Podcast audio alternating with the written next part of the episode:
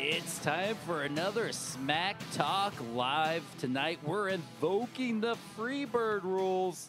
That's right. Tony Colombo tapping out on this match. I'm calling in a special friend all the way from Detroit, John Macaroon. What's going on, Johnny? Dennis, thank you so much for the chance to talk wrestling. Uh, when you messaged, when you reached out and said, hey, are you a big wrestling guy? And I was like, of course.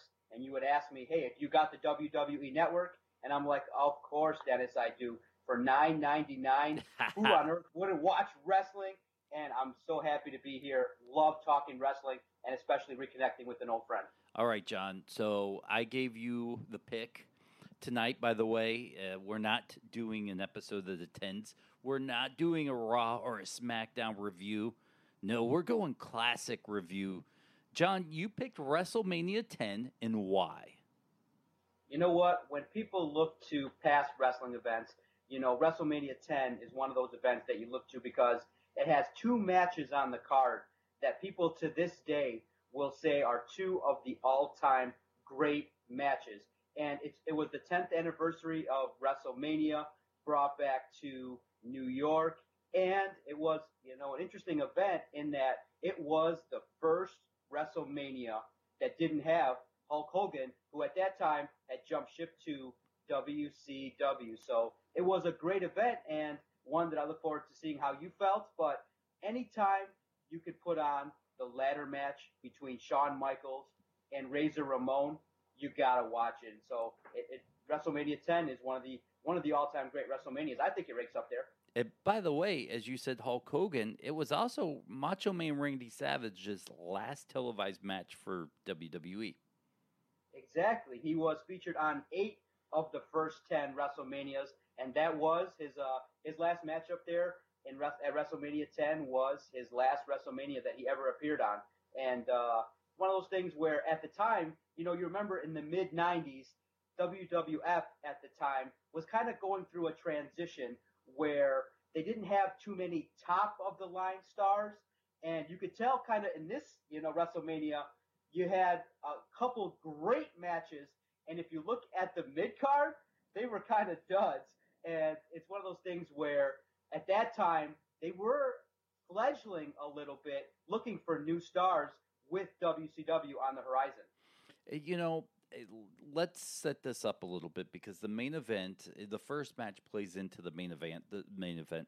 And this was kind of one of those weird years where before The Rock and The Big Show did it, you had Lex Luger, who was in, you know, W W F at that time, and at the Royal Rumble alongside Bret the Hitman Hart, they both disqualified each other at the same time. And instead of a triple threat match or instead of fighting it out, they flipped a coin. And I still remember watching this thinking, why don't they fight this out? I, I understand they were they were two faces at the time, and it was kind of, and I don't want to say the words uncharted territory to have two good guys face each other in a fight. But, you know, they flip a coin, and the way it worked was if you won the coin flip, you got to face then-champion Yokozuna in the first the first match. But if you lost, you had to face – you had a uh, – a match didn't really have any bearing on whether, you know, you moved on or didn't move on. Well, the coin flip was done. Uh, Lex won it, so he would face Yoko Yokozuna. Uh, Bret Hart lost, so he would face Owen Hart in the very first match of the night, which, by the way, I still think that was one of my favorite favorite matches I remember watching. You know what, Dennis? A lot of people to this day will say that to open a pay-per-view, that match was one of the all-time greats. And the reason why I liked that match so much was they gave them about twenty solid minutes to do their thing. And what Bret Hart and Owen Hart were able to do in that time frame was put on a display of scientific wrestling. And they were able to put on a match that didn't feature a lot of high spots, but featured some solid technical wrestling that featured something that I think a lot of wrestlers to this day really need to improve upon is the psychology of wrestling. They told a story throughout their match, and it culminated in Owen Hart winning the match. But you really thought to yourself, when you were watching that, even though it didn't feature so many high spots, But even though they were doing arm bars and leg locks and moves like that, they were telling a story in that match, and it gravitated everybody because those two guys, the caliber of wrestling that they put on, really allowed for the fans to get into the match. And I don't know how, how you – I was watching that last night and going, my goodness, man, Owen Hart, Bret Hart, to kick off a WrestleMania, how do you top that? It, you know, it was I, – I kind of equated, if you go back to several WrestleManias ago where – Seth Rollins lost the opening bout to, uh, was it uh, Randy Orton with the R K O from the curb stomp. I guess they were in, what was it, San Francisco when that happened. And then he went in to cash in the Money in the Bank to win the championship. It was kind of along those lines where, you know, I didn't expect Bret Hart to lose this match. You know, here he is, you know, a co-winner of the Royal Rumble, has a chance at the, the championship that night. I just... When when he lost, and I wish there could have been more of a consequence, because it just seemed like, all right, I lost. I, I, I'll move on and, you know, wrestle again tonight. It, you know, th- look, there were triple threat matches back in the day. I just didn't understand why this was the setup. It was a kind of a head scratcher to me. You know what, Dennis? I think if you look back at it, they were really trying to tell the story of um, Owen Hart versus Bret Hart. You know, you had these two brothers. And you had, at the time, Owen Hart was a guy that was kind of fledgling in the mid-card and trying to break out from the shadow of his brother, Bret. So what happened was, prior to, you know, the Survivor Series, prior to WrestleMania, you know, they started to kind of plant the seeds of a feud. And so what they did, I think, with this matchup was allow Owen Hart to feature his skills and to go over on Bret. And I think the purpose of that match was to really elevate Owen Hart, because if you watch that match closely, you really get a sense of what a heel can do in a wrestling match. You know, when, if you look at the match, you had Owen Hart putting the figure four on his brother, slapping him. You had him kind of playing up to the crowd, really exhibiting what a heel can do in a match. And so this match is a match where Owen kind of got to elevate himself. And if you look after that match, a lot of people gained respect for Owen Hart, and he was featured in more, you know, more feuds, and he was able to elevate himself. So if you look at it, it was a situation where Bret Hart put his brother over, and Owen Hart at the time was ready, willing, and able. And what a match, WrestleMania ten at Madison Square Garden. Yeah, there were some vicious moves in there. They brought it to each other in that match, and there was some highs, and now we go to a, the lows of the lows. Uh, the the mixed tag team match with Bam Bam Bigelow and Doink the Clown. I don't really know how much time we really need to spend on this one, because this was, uh, uh, you know, Doink the Clown, I was glad when that ended, and I was shocked at how long that went on for, that gimmick. It was... It was a very painful gimmick to watch growing up, especially in transitioning from more character-based wrestling to, you know, the Shawn Michaels, and, you know, I guess you could throw Diesel in there, but as he slipped slipped away from the Diesel uh, character, they they went from less character-based to people-based wrestling, and but yet somehow Doink was still around. It was, I uh, gosh. Yeah, you know, Dennis, the funny part is I was watching that. I was thinking to myself, you know what? They probably would have done better if they just had it be Bam Bam Bigelow versus Doink. The addition of Dink and Luna Vachon kind of made you, left you kind of with your head scratch going, why are these two in here? Because Bam Bam and Doink could have put on a solid match, but once Luna and, and Dink got into it, it just kind of, you know, all you had, you were left with was Dink running around, and Luna was kind of wondering what to do, and it just didn't seem like it was a, a solid thing to do to put them in the matchup. Luckily, it only went like, you know, five, six minutes, and they ended it with, uh, um, I believe, was it Bam Bam and Luna, Bam Bam Bigelow winning the match? It doesn't matter. It did. It doesn't. It was. It was just one of those things where you go from such a glowing opening match to this at a WrestleMania too. By the way, you you go. Did, did this really make the WrestleMania? I I, I couldn't believe it. No, exactly. You and I are thinking along the same lines. When you look at it, uh, the matches prior to probably maybe Yokozuna and Lex Luger would probably be characterized as matches in this day would go on a pre-show.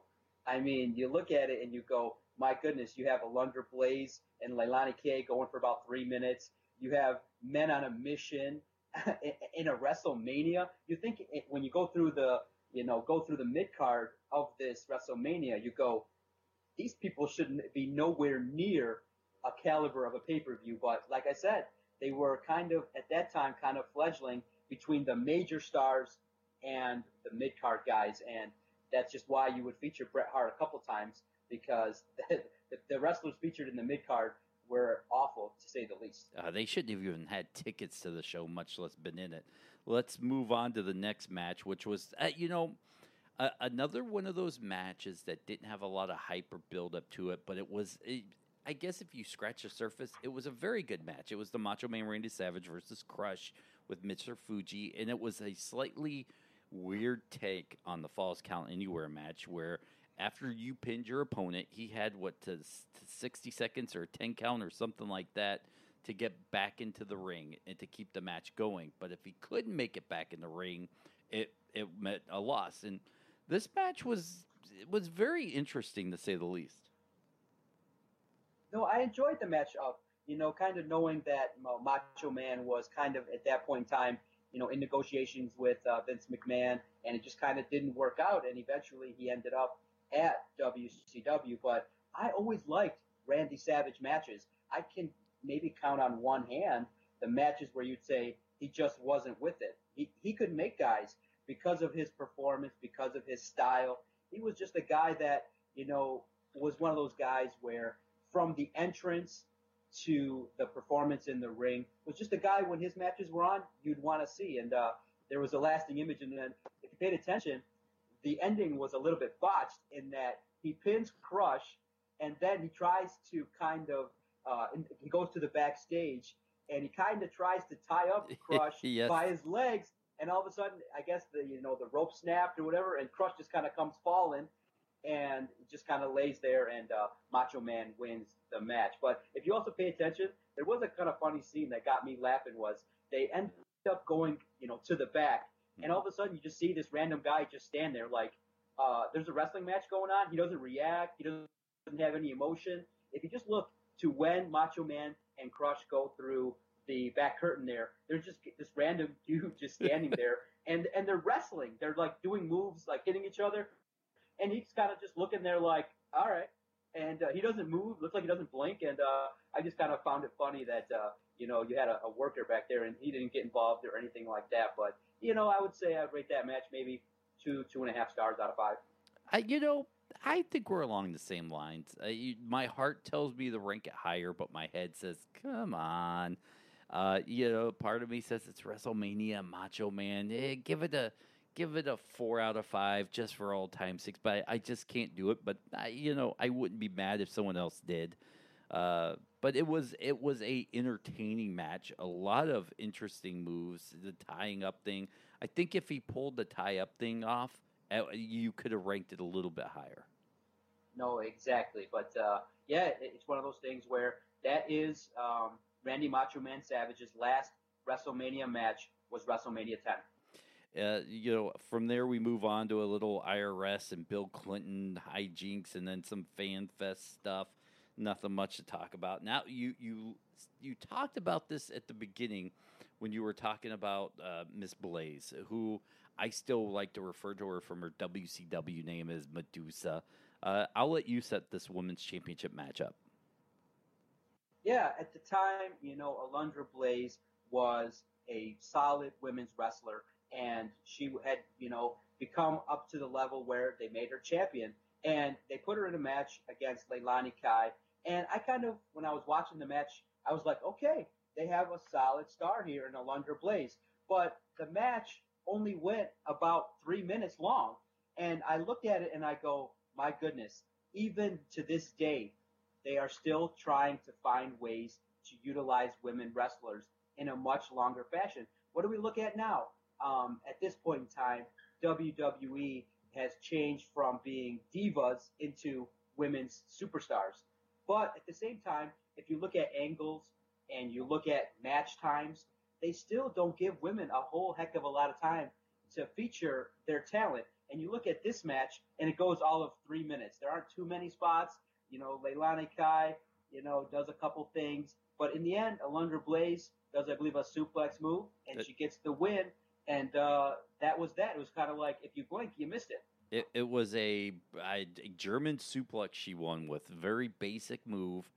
Um, I I don't think I I would put this kind of on par with the Doink the Clown match, where this should have been a lot better. It was underutilized, and I wouldn't even be mad with the time. I just really wish they would have. And back then, I guess you didn't see a lot of violence out of women. But man, if they were in there today, I bet you those two could have put on a way better show. No, exactly. I agree with you one hundred percent. It's just kind of like, okay, we're going to put on a women's match, but we're not going to give them a whole heck of a lot of time because we got to uh, potentially fill out a couple more matches here. Uh, now, we move on to the W W F Tag Team Championship. Men on a Mission with Oscar versus the Quebecers, who I, believe it or not, I liked growing up. I, you know, I thought they were some great characters. And, uh, you know, that that whole French connection, uh, those guys, the Mountie stuff, that I, I really enjoyed those kind of characters back in the day.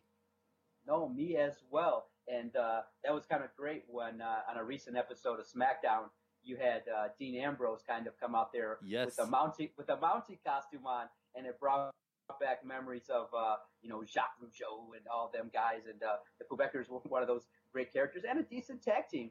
You know, those French Canadians uh, at the time, they were a solid team. Uh, they could get heat at any time, and they would put on some decent matches throughout their run there in uh, W W F. And, and Johnny Polo was part of this. And for the younger kids who's like, Who, who's Johnny Polo? Johnny Polo went on to take a one eighty into Raven, who, by the way, I, I still am a huge Raven guy. Oh, everybody. You know, when you looked at that and you go, wow, what an evolution of characters. And you look at what uh, Johnny Polo became, my goodness, that Raven character was one that went on to E C W and uh, probably a little bit underutilized when he went over to W C W, in that uh, he could have been featured as a top star. You know, they tried to utilize him, you know, with the Flock and things like that, but he never could have, he never really got to the level where he could have been, especially with his mic skills, his, uh, his ability to elicit emotion. I really thought that Raven could have done a whole heck of a lot, of a lot more in, in his career. But, yeah, if you if you want to laugh, go check out uh, Johnny Polo managing the Quebecers now, in this one. Now, after tonight, and and this is, this is I just want to stop for a second so you can put a little plug in. But after tonight, you know you guys are going to have to start talking some wrestling on your podcast more. Dennis, of course we talked a little bit of wrestling. We got some wrestling bumpers. We mix in a little bit of wrestling and things like that. But, uh, oh, my goodness, if we start, Adam and I on our podcast uh, that comes out every Thursday uh, on the Detroit Sports Podcast Network, if we started talking wrestling, we probably wouldn't stop. Our podcasts go now about ninety minutes, and we can't shut ourselves off. We got to cut ourselves off. If we added wrestling, we would be in the studio for two, two and a half hours every week. that, that's all right. Maybe you guys do your own wrestling podcast. I would listen to that. Yeah, no doubt about it. I mean, it's one of those things where growing up, Uh, we Adam and I both loved wrestling. We'd sit up, uh, you know, sit up on Saturday mornings watching Superstars and things like that, waiting for the next WrestleMania or one of the big characters to either jump ship or get signed. And uh, but for me, I kind of faded out of wrestling a little bit in my mid to late twenties. But I came back recently in this in this new era in the last maybe year or two, and with the W W E Network, oh my gosh, if that if there was one thing that probably you could look to that brought a lot of wrestling fans back, it's that network. I mean, if you're not buying, you're not paying that nine ninety-nine, I don't know why you're not, because you have an entire archive of the history of wrestling. And so you could watch any pay-per-view at, at any time and rekindle old memories and look at old storylines, see classic matches. So the W W E Network is awesome, and I, I probably wouldn't be watching as much as I do now. And uh, the, the current wrestlers, oh my gosh, you, you do comparisons. Like I was when I was watching, rewatching the ladder match, I was going, my goodness, if the rumors are potentially true, even an inkling true, that A J Styles could get in the ring with Shawn Michaels, I'd cancel everything and, and watch that match, because even at Shawn Michaels' old, older age now, I'm sure those two guys would tear the would tear the house down. take my money if that were to happen. That's all I'm going to say. I I would absolutely watch that. It, you know, this was back in the day, by the way, where it was like sixty bucks for a pay-per-view. We, you know, in my household, it had to have been a special event for us to get a pay-per-view. And I had to do a lot of yard work. This isn't the days now where you spend the nine ninety-nine a month and you get the pay-per-views for free. You had to pay upwards of sixty, maybe even a little bit more for it. Was it was a commitment.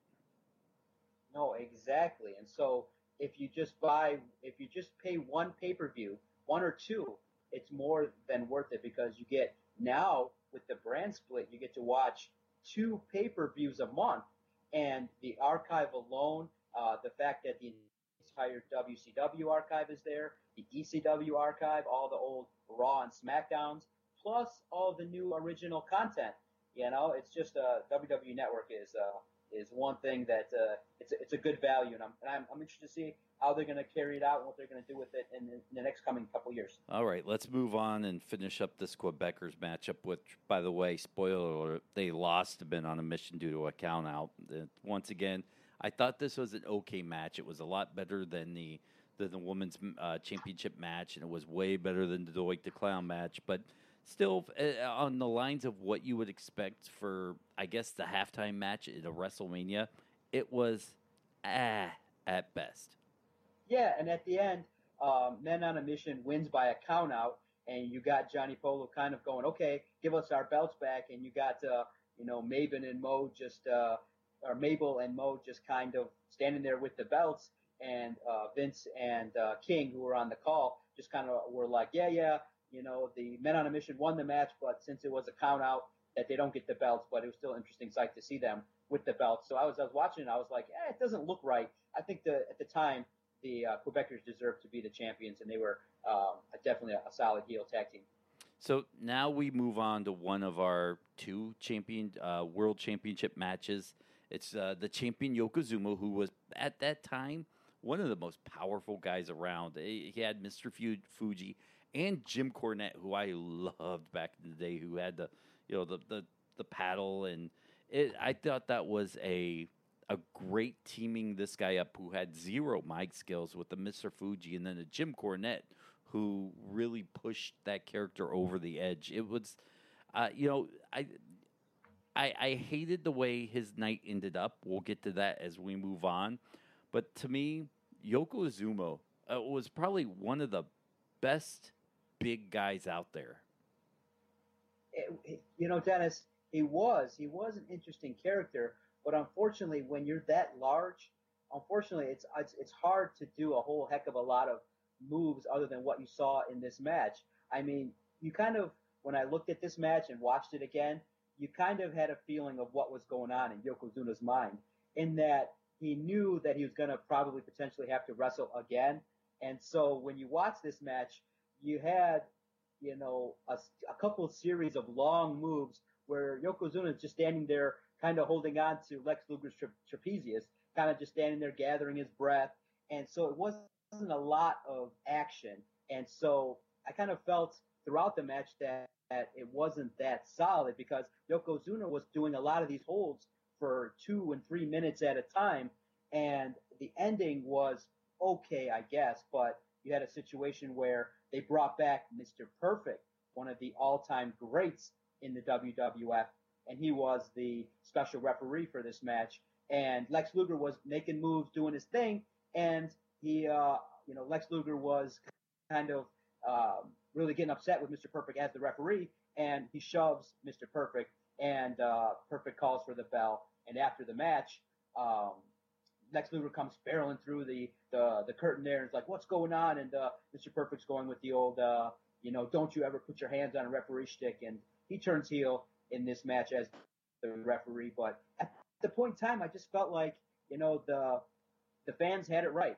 When the match was over,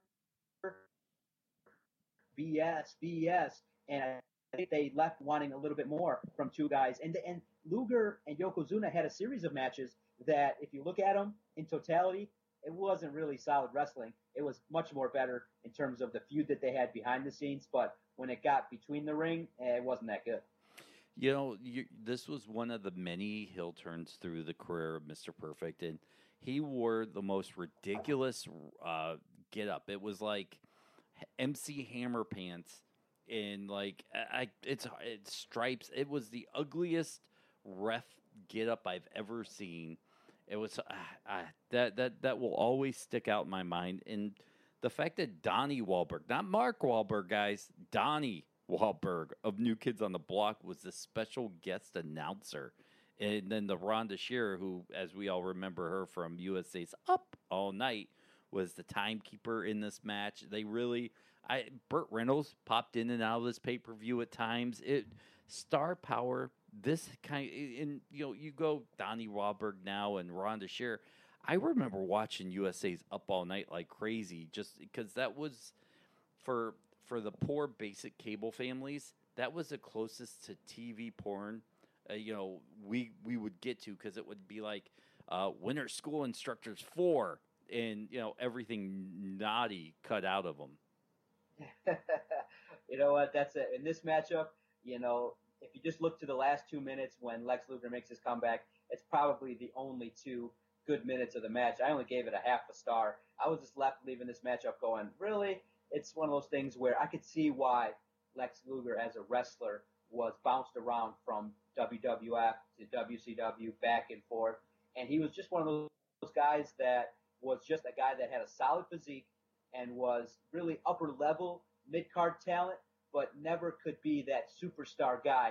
He always needed a sting, or always needed to be in a faction, or needed to be in a solid storyline to do his thing, because, you know, his matches left a lot to be desired more often than probably needed to be with the talent that Lex Luger had. You know, It, it would doing the Monday Morning Quarterback or the hindsight, you know, is fifty-fifty kind of thing. If I had to rebook the ending of this match, I might have had Mister Perfect kind of hit him and knock him out, and then Yokozuna pin him. I, I, I didn't like the way this match ended with the ticky-tack push.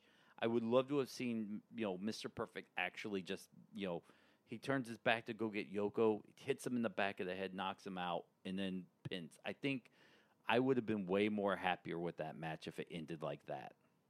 Oh, I agree one hundred percent.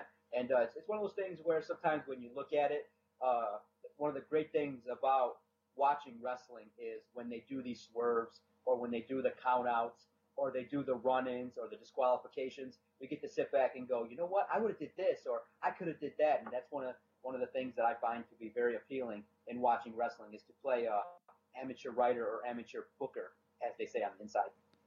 Adam Bomb was next with Harvey Whippleman versus the Earthquake, which I remember the the Earthquake was involved in one of one of my earlier memories when I realized wrestling was fake.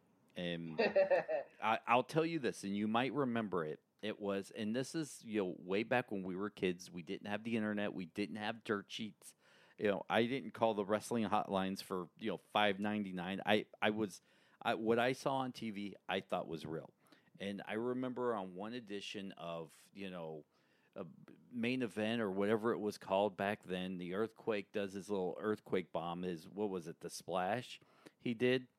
Uh, on Hulk Hogan like three times. And then, you know, they're teasing that Hulk Hogan's career is probably over, and they end the episode panning out of Hulk Hogan's lo- you know, locker with all this stuff neatly folded, like he's done for. And I remember as a kid just bawling, because here's this monster, the Earthquake, just just attacking Hulk Hogan from behind and ending his career. Later, you know, later when my dad walked down and he saw me crying, he told me wrestling's fake and ruined it, but, you know, que sera sera, I guess. But here he is now facing Adam Bomb at WrestleMania ten with Harvey Whippleman. What did you think? You know what? I was thankful that it went all of thirty seconds, because thank you. It, in terms of the the placing of this matchup, the reasons behind it, you just go, okay, let's just move this along. Why didn't this get cut instead of one of the other matches? The ten, I would have rather have seen the ten-man tag that was scheduled for this card that got cut because of the Intercontinental title match going long. I would have loved to have seen this get cut. How does Earthquake versus Adam Bomb make this? And then, um, speaking of memories, my me- my memory of Earthquake was when, you know, he had that feud with Jake the Snake Roberts, and uh, he decided to jump around, and uh, he, you know, Jake the Snake at the time would uh, come to the ring with you know, a, a, a boa constrictor. Mm-hmm. And Damien. Would, Damien, exactly. And Earthquake in the feud, I believe, squished Damien. And uh, he had, I believe, Jake the Snake in the ropes. And he was jumping around and he did his thing and he squished Damien. Yes. So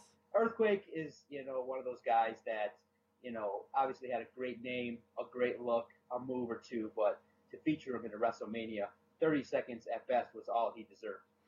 We move on to one of the greatest WrestleMania matches ever. Not the greatest match of this WrestleMania, much less WrestleMania matches ever.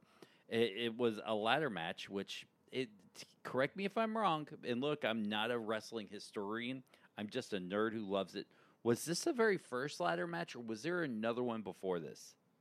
You know what? That's a very good question. I believe it's one of the ones... I don't think it was the very first ladder match. But it was the most famous.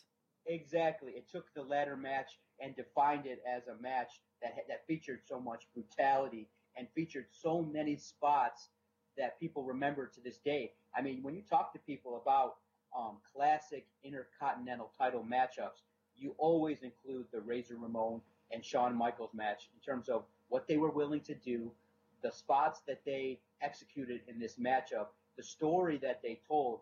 And and you got to remember, too, this matchup was only nineteen minutes long. They were able to tell such a story and do spots that many at the time just were not willing to do. There were so many, you know, you know, false finishes. There were so many times where they, you know, both Shawn Michaels and Razor Ramon would fall off the ladder. They would use the ladder to their, you know, to their liking and use it as a weapon. Um, there were times where they take the mat from the outside off and Razor Ramon would fly out there and get splashed on the outside. You had two guys who at the time were friends. They were friendly. You know, Shawn Michaels, Razor Ramon, the Diesel, click. the Click. They were all boys. And they went out there in front of New York and in front of the world, and they put on a matchup that to this day, you, many people will say, how, if you ask anybody, and I'll ask you, about how many times have you watched ladder match, Razor Ramon, Shawn Michaels? A dozen plus. Uh, you know, exactly. And I'll probably go back through after we're done and watch it one more time. It, and even the entrance, when, you know, Shawn Michaels walking up to that ladder, peeking in the middle and doing the uh-uh-uh. I mean, that pops up on some of the, you know, classic uh, clips you see. And then the Shawn going off the top rope for the, for the splash. Uh, just majestic as can be. And even there was a point where Shawn just could not put away Razor Ramon. And he even did the whole Razor. He almost put him in a Razor's Edge. I was expecting it, but it turned into a, you know, a, what was it, a power driver. So it, this match had it all. It, this was easily a six out of five star match. I mean, the ladder and hitting them. Although there was the one spot, and I don't know if you remember this, where they were outside. Razor throws Shawn into the uh, ladder, and Shawn's hanging there, and then you see Shawn trying to jerk it so it would fall back. I it, that was still one of those things that I just kind of giggle about, even to this day. Oh, my goodness. But to take the matchup to the beginning, up until this point now, you got to remember, we had just seen the best match probably you're going to see in a while in terms of Bret Hart, Owen Hart, and then a bunch of matchups that qualify as B or C matchups at best. And from the very beginning, when Shawn Michaels comes out, you go, okay, the mood is about to change. Uh, the entrance, he just looked and walked to the ring like a superstar. He just had it compared to guys like Yokozuna, Lex Luger, you know, Men on a Mission. He just had that it factor. And so right when he walks in the curtain, you go, oh, dude, this is somebody that you got to pay attention to. And then you have Razor Ramon, who has probably one of the best entrance music is uh, has the best entrance music of all time. Yes, and he's walking to the ring, and uh, you know, at, at the time, you know, Razor Ramon really got the whole promo thing going on, where behind behind the scenes, where he would show up in his car and talk about being a bad guy. The vignettes, as you like to call it, is, you know, a guy with that character was really propelled by the vignettes, and you know, the storyline going into it was, Shawn Michaels was the Intercontinental Champion, but he was kind of in a contract dispute, so they stripped him of the title, and then Razor Ramon swoops in, and he's the champ, but then Shawn Michaels comes back, And so we got these two guys who are fighting. That's why you see two belts hanging up there. And, you know, the purpose of the ladder match was to climb up to the top, and whoever gets the two belts, takes them down, is the undisputed, unified intercontinental champion. And they go back and forth with spots that a lot of people to this day will remember, high spots, going up and down the ladder. And obviously, you know, there is a moment for the ladies that if you're a fan of wrestling for the gentlemen, mm-hmm. you get a chance to see Shawn Michaels' bare ass as he's on the ladder, and uh, Razor Ramon's reaching up, grabs his pants, and pulls him down. So for a brief moment there, and maybe you were excited too, you got to see Shawn Michaels' ass. Uh, probably not all that excited, but I was like, oh, look, there's there's some tush there. All right, cool. And, you know, in describing this matchup to people, we, I, I don't know if you've never seen it. You still don't know who won, because this was one of those matchups where, you know, we didn't know. We we didn't really get a good feel of who was going to win this match, because, it, it, I mean, each guy took some brutal bumps for ladder matches back in the day. And I don't think, even watching it again, I kind of got lost in the match going, I wonder who's going to win this, even though I knew who was going to win this. Exactly. You kind of, you know, they told, that's really what helps a wrestling match, is being able to tell a story, use psychology, kind of have false finishes, and having the crowd get invested. What, what makes a match really special, too, is how much crowd involvement there is. Do the fans get behind both wrestlers? Do they get behind the false finishes? Because had this match gone in front of a silent crowd, you would think, okay, it's just another match. But the crowd interaction in this matchup was outstanding. The New York crowd was really into it, because the, the two guys really went out there to steal the show. And when wrestlers go out there to do it, this is how you create a match for the ages. Not just an all-time great WrestleMania match. This is how you create an all-time match in general. Just, hey, put it all on the line. Use every skill that you have. Leave everything in the ring, and if you walk away from that match not being satisfied, I don't know what to tell you, because, like you said, you've watched it a dozen times. I'm going to probably watch it after we're done here. It's just one of those all-time great matches that you can look to and say, these guys left it in the ring, and it elevated both guys. And to answer your question, the victor was, and then and the Intercontinental Champion after the match, Razor Ramon, Scott Hall. Easily a, a four out of four match. I loved it a lot. Uh, we moved on now to the ten-man tag team that got caught. And to me, it was the stupidest way you cut the ten-man. They couldn't agree on the captain. Like, like really. I mean, not agreeing on the captain is enough to end a ten-man tag team match. I just I, I just kind of shook my head like, yeah, re- really? You you could have gotten rid of two of those matches and, and, and had a very nice, you know, ten-man tag team match. And I don't think people would have thought less of this uh, pay-per-view if you were one match light. No, exactly. And the story was, at the time, you know, they were going to come on after the ladder match. And the match went long. They were pleading with Razor and Shawn to kind of end the match so they wouldn't have to cut these guys. But they just went through it. They actually, um, on some sites that I read on, um, said that they intentionally went long to, you know, not have this match go on, because they wanted to get their stuff in. They wanted to just keep blow by, you know, blow through the, the ending of the match, and they did. And unfortunately, they told it wrong, yes, in terms of just saying, hey, we can't agree on who's going to be the captain. They go backstage and, and they have it and, and the such. But in the end, they probably could have, like you said, put this match on um, and cut out some of the other stuff. But in the end, hey, imagine if that's the biggest event of the year and you get ready to go, you're at the gorilla position, and you're told, hey, it's happened a lot of times where wrestlers are getting ready to uh, go out there and do their thing, showcase their talent, but matches go long and you get cut. But these guys, I would have liked to have seen it, but in the end, it, it, it didn't happen.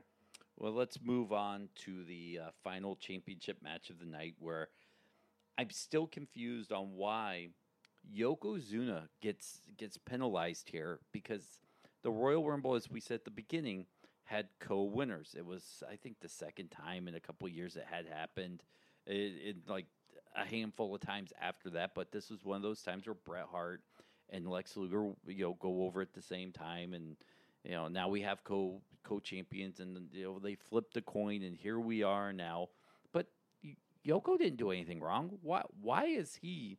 And I never understood being penalized, having to wrestle twice. I, I felt like each man should have had a match. They should have faced each other, and you know, I guess it would have been too much to feed him in the third match to such a big guy like this. But this match probably was not much. Not much better than the Lex match. And you thought, you know, maybe Bret Hart would bring out the best in him, but it just seemed, you know, he come out banged up. Roddy Piper was a surprise, by the way, guest referee. I was just, I was just left thinking what could have been in this match. Oh, exactly. And that's where I think maybe if you look back on it, the storytellers, the writers will maybe come out and say that, you know, Yokozuna was tired. He was gassed. And it just didn't land for a solid matchup. But in the end, Bret comes out with the victory. And, you know, when the match is over, guys like Lex Luger, Roddy Piper, Razor Ramon, Tatanka, one two three Kid, they all come out, Macho Man, and celebrate a guy that, uh, you know, w- when the match ends, you hear Vince McMahon saying, hey, now it's the dawn of a new era. And um, you really c- could get a sense that uh, the company was looking to really go forward with Bret Hart and really take him off to the next level. And so it's just one of those things where, yeah, you would have liked a better match in the main event of a WrestleMania, but what are you going to expect from a five hundred pound dude who wrestled previously in the night? It just didn't uh, come off. And sometimes, hey, even though you have your best intentions at heart, you put two guys in and you're thinking that, you know, they could have, create some chemistry, and you think that they could come up with a good matchup, but for whatever reason, these two on this night fell flat. Yeah, exactly. It was probably a one-star fight. It wasn't that good. But in the end, I am a huge Bret Hart guy. And so when you played the intro music, I was pumped. And as you can tell, I'm a big fan of uh, Bret Hart. And I just thought that any time you could give him any title, he would make that title. Uh, Bret Hart was just a solid wrestler. And he made a lot of guys. And so to see him win a title at WrestleMania, it's always good to see. Um, it's nice to see, you know, the crowd reaction to a guy like Bret Hart. Um, and, you know, the ending of the of the pay-per-view was okay, but you could have, you're left wanting more. All right. So one of the highlights for me was the diving headbutt from Yoko. I thought that was pretty cool. One of the few things he did right in this matchup. But to the here, here's my issue as we wrap this up. You know, there was a huge disconnect from the way this thing ended to having everybody come out and celebrate. You, to me, and if you don't know or haven't seen it yet, the way this thing ends is Yoko goes up to the second rope to kind of do his, uh, I, I don't know, you know, his version of the splash kind of thing. Uh, he falls. He just falls over. Bret rolls him up for the one, two, three. So Bret Hart essentially wins a championship off a stumble. And then everybody comes out and celebrates like he just beat this guy to a pulp. It was it's, I just one of those things where if you're going to have everybody come out and prop Bret Hart up, you should have had Bret Hart win this thing a little more decisively than when than off a trip from the second rope and a fall over. Yeah, and so you know what it was probably when you look at it? Because, you know, Bret Hart was selling so much that he was hurt. They were really trying to emphasize that that uh, Owen Hart took a lot out of him. Uh, they were trying to emphasize uh, that Yokozuna was hurting him. So Bret Hart was selling a lot that he was hurt, and Yokozuna was tired. So it comes off in a match, and it looks it looks very slow. And so when everybody is uh, watching the match, they're looking at it going, why isn't this more exciting? It's because it's so slow. And, and you're right, they didn't do a good job of storytelling to kind of bridge that gap at the end, to kind of explain and uh, let people know a little bit about some, some, some reasons why everybody just kind of showed up there at the end. I wouldn't have had a problem if people didn't show up. It to, but it, to me, it just looked bad to have everybody come out there to celebrate Bret Hart, who just kind of, you know, fell into a pin. Now, you know, I think if if these guys didn't come out and Bret Hart did that, I'd have been I'd have been way more okay because, you know, Bret Hart won the championship. He was a big guy, Yoko. He couldn't get up, and yeah, I could see that. I could kind of believe that as a younger feller, but I just I just felt a little bit of disbelief that everybody would come running out there because Bret just rolled a guy up that fell over. Exactly. One of those things where you're left going, okay, you guys maybe didn't, uh, you know, dot all of the uh, I's and cross all the T's in terms of your storytelling, and you just wanted to do something to celebrate Bret Hart, and you needed to do a little bit more of uh, explanation and making it a little bit more believable as to why you're doing this. Looking back on this pay-per-view, uh, overall, what would you think? I would look at this pay-per-view and say that it had two outstanding five-star historic matchups. It had a crowd that was into it, but it had a mid-card that you would look at and probably forget. It's something that if you're going to watch it, probably just watch the first match and the last, uh, or watch the first match and watch the Intercontinental title match, and you'll be more than satisfied with the pay-per-view. In its entirety, it's an A-minus, B-plus pay-per-view, but because of the weight of the two matches that we spoke on, it elevates the pay-per-view into an all-time classic. But, uh, yeah, in terms of the mid-card, it really spoke to the the big gap between the superstars and the mid-card talent at the time in the mid nineties, you know, prior to The Undertaker really taking off and prior to, you know, the next wave of superstars in the uh, in the Attitude Era. In nineteen ninety-four, you know, in nineteen ninety-four, ninety-five, ninety-six, W W F, W W E got into a point where they were getting close to potentially having financial problems and going out of business, and they really needed that Attitude Era at the time. But this pay-per-view launched the careers and really elevated guys like Razor Ramon, Shawn Michaels, Bret Hart, Owen Hart. And for that reason, if you're looking for a, a couple solid matches on a pay-per-view, all-time great matches, fire up WrestleMania ten, the tenth anniversary of WrestleMania. I would put it to you this way. Uh, YouTube those matches, but don't bother watching the whole pay-per-view as a whole. And I think you kind of echoed the same sentiment there that it was a okay pay-per-view. Uh, it was lackluster, being the fact that it was the ten-year anniversary, uh, if you put it into terms like that. But you know, look, there were some great moves, some great moments, but yeah, man, should have been better. It should have been better, but what also added to it was the commentary. And I really enjoyed the relationship between Vince McMahon and Jerry the King Lawler. You had Jerry the King Lawler playing the heel commentator perfectly, and you had Vince McMahon so passionate, so for the uh, you know for the good guy. And he, they, I really remember and appreciate how good of an announcer Vince McMahon was, and I kind of miss it. I kind of, for nostalgia's sake, kind of want to hear another call of a wrestling match between Uh, Uh, Vince McMahon and maybe someone else on the current roster and things like that. But it was overall a decent pay-per-view, one that you could appreciate if you did sit and watch the whole thing. But yeah, exactly. I echo your sentiments exactly. YouTube the Owen Hart Bret Hart match, YouTube the ladder match, and uh, the rest of it you can kind of look back and laugh at some uh, mid-card talent that just didn't didn't deliver. John, uh, where can people find you? Check out your podcast and stuff like that if. If they're interested, uh, you, as you said, you know, you guys do a little bit of wrestling stuff, but you're not really wrestling centric. You're you're you're a sports show, and a damn good one at that. I appreciate that, Dennis. Thanks to you. Uh, we started our podcast in uh, September of twenty thirteen, and uh, when we got Dennis on, when he took us up on our offer, he gave us a lot of insights. Was a great guest, and uh, we've been doing. Uh, uh, now we're a network of uh, daily podcasts. My podcast comes out every Thursday. Um, it's called the Doc and Jock Podcast. You can find it on iTunes, Stitcher, Podomatic, anywhere sports podcasts are found. All you got to do is Google Detroit Sports Podcast. We're focused on Detroit, and you can follow us on Twitter at Detroit Podcast, and you can interact with us as we're tweeting away during games. Uh, Dennis and I will tweet back and forth a little bit, talking wrestling, talking about our projects and things like that. But to find us, all you got to do is search Detroit Sports Podcast and download our podcast each and every day and subscribe on iTunes.